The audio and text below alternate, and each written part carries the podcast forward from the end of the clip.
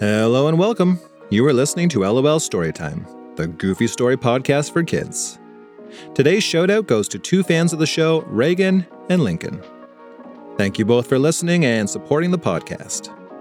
Today's story is called The Double Birthday Party. I feel like I've been celebrating birthdays non-stop lately, and that's probably what inspired the idea for this one. And speaking of birthdays, happy birthday to Scarlett. You'll have your name featured in an upcoming story. All right, let's get into the story.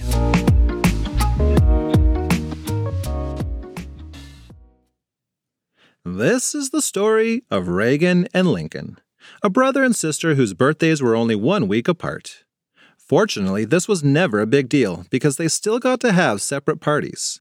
But when their younger twin siblings were born, that's when everything changed. Having two babies in the house sure took its toll on their parents. It was like the twins had cast a zombie spell on their mom and dad. They weren't like the creepy-looking people-eating zombies. They were more like the loving but half-asleep and mixed-up-about-everything kind of zombies. For example, when it was Lincoln's birthday, they accidentally ordered a wedding cake for his party. It was delicious and all, but not worth the dozens of questions the next day regarding the whereabouts of his wife. Now, at least Lincoln's party had guests, because five minutes before Reagan's party, she discovered a stack of invitations on the kitchen counter her parents had meant to send out two weeks earlier. So this year, Reagan and Lincoln's parents suggested they do one big party together. "Kids, we're feeling so generous we'll even let you plan the party yourselves. That means you can choose the theme, the entertainment, and even pick the cake." "It's because you and Mom are too tired to do it yourselves, isn't it?" "So tired. Left up to us, we might accidentally call a plumber over instead of a party clown." "Well, if the plumber knew how to make a balloon animal in the shape of a toilet, then at least Lincoln would still be happy," laughed Reagan. So the brother and sister agreed to try planning their very first joint birthday party, especially with the added promise that Mom and Dad would send the twins to a babysitter. The last thing Reagan and Lincoln needed was a toddler flushing their cake down the toilet, not unlike what happened with their dad's car key. As soon as supper was finished, the kids got straight to work. Reagan had the perfect idea for their theme. "Unicorns," she announced. "Everything unicorns. Unicorn decorations, unicorn games, and unicorn other stuff. Doesn't that sound awesome?" Lincoln looked ill. "Unicorns? But I don't like unicorns. It has to be something we both can agree on. How about monster trucks?" Reagan playfully shoved her brother. "Dude, you don't even like monster trucks. I probably like monster trucks more than you do. You were just trying to think of something non-unicorny, but you want to know what? If unicorns didn't have wings, do you know how they would choose to get around? Monster trucks. That's right, even unicorns like monster trucks more than you." Lincoln sighed. "Whatever, sis. How about we come back to the theme later? Let's move on to the entertainment. If I'm being honest, I really liked your idea about the plumber clown that makes balloon toilets." "You big goof," cackled Reagan. "That's not actually a thing. Why not something simple like a magician? Everyone likes magic tricks." "Not everyone," countered Lincoln. "My best friend went to a magic show once, and the magician told the audience she was going to read their minds. Well, he got really worried that the magician would read his mind and find out that he has a terrible fear of butterflies, and so he ran away and vowed to never see another magician again." "Wow. Just wow," responded Reagan. "I'm not quite sure if that story is really funny or really sad. But either way, let's talk about cake. Now that's something we both should be able to agree on. A big no to date cake, am I right? Chocolate or vanilla on the count of three. One, two, three. Chocolate! Vanilla. Ah, cheddar biscuits. This is tougher than I thought." It may not have been going well for Lincoln and Reagan, but they weren't about to give up that easily. Okay, that's not true. They totally gave up. Or rather, totally gave up in favor of a much smarter idea. Professional party planner. A T V commercial had just come on for a local party planner by the name of Missus Party Planner. "Yeesh," grumbled Lincoln. I sure hope she's better at planning parties than she is at picking names for herself. The two siblings stopped by Missus Party Planner's office after school the next day and explained that they were looking for someone to help them plan their joint birthday party. Oh, wonderful! That sounds so sweet. Of course I would love to help you two out. Now, my basic party planning package starts at seven hundred sixty dollars. Will you kids be paying in cash or credit card? Uh, Reagan, do you have seven hundred sixty dollars? I have seven dollars and sixty cents. Does it have to be in the hundreds? Oh, and one more thing, kids. I'm pretty booked up right now, but I do have one more opening the weekend before, uh, not next Halloween, but the Halloween after. Will that weekend work for you? Reagan and Lincoln looked baffled. No, we'll practically be grandparents by then, lady. Is there another party planner you could recommend? Sorry, kids, but part of why I'm so busy is that I'm the only party planner in town. Missus Party Planner had felt awful seeing the crushed looks on the kids' faces. Well, there is one other guy, but he's sort of a turtle. Oh, is he related to Doctor Rob Turtle, the dentist? No, like he's a turtle turtle. You know, like a real turtle. Missus Party Planner handed the kids a business card with a phone number that apparently belonged to a turtle. The kids took the card but began slowly backing toward the doorway. Okay then, miss, you've been so very helpful, but we have to be going now. Bye. Neither kid spoke the entire way home. Too much disappointment. It was feeling like this party might not even get off the ground. Then as they were walking through the door, Reagan turned to her brother. I will give you seven dollars and sixty cents if you try calling this number. Lincoln laughed. Okay, I'll call it. And he did. He didn't, however, expect someone to actually answer. Hello? Lincoln shot straight up. Oh, uh, yes, hi there. Um, yeah, so, uh, is this the, um, the turtle that, you know, plans parties?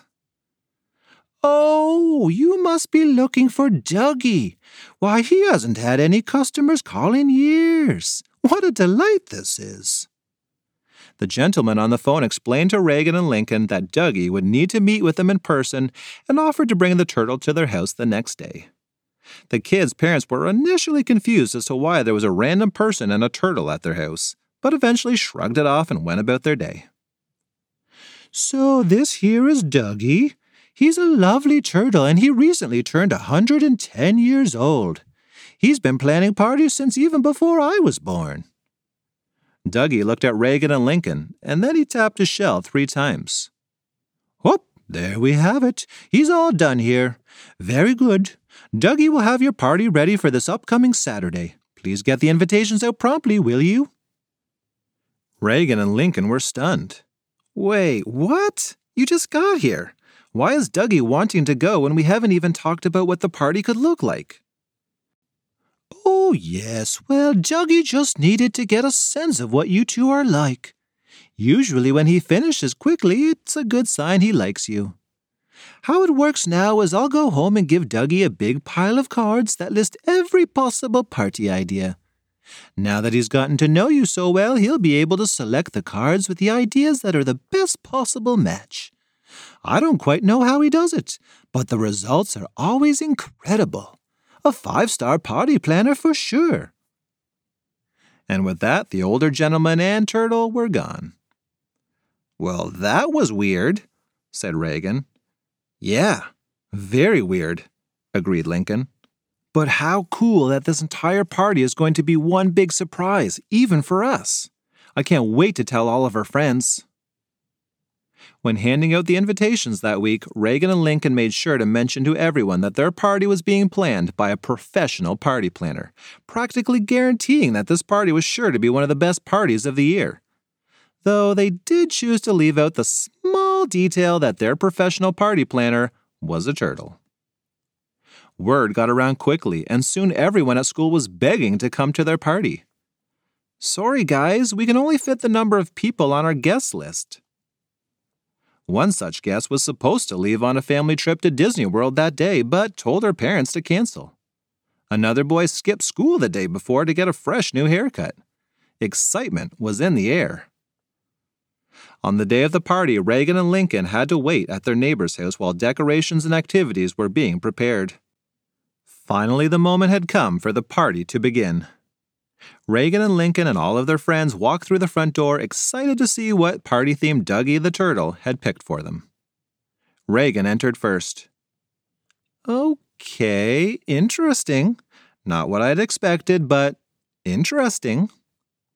The house was fully decorated top to bottom. It almost didn't resemble their house at all. But the decorations were, as Reagan put it, interesting. There were pumpkins, squashes, and gourds placed here and there, cornucopias, wreaths made out of colorful fall leaves. Yes, interesting.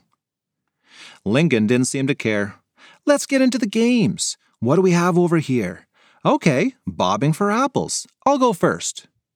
Lincoln dunked his head underwater in an old antique tub full of water and floating apples. After a brief struggle, he emerged with an apple in his mouth. Yeah, who's next? No one volunteered. Lincoln, you just had your whole mouth in that water. That doesn't seem very sanitary. It's probably all slobbery now.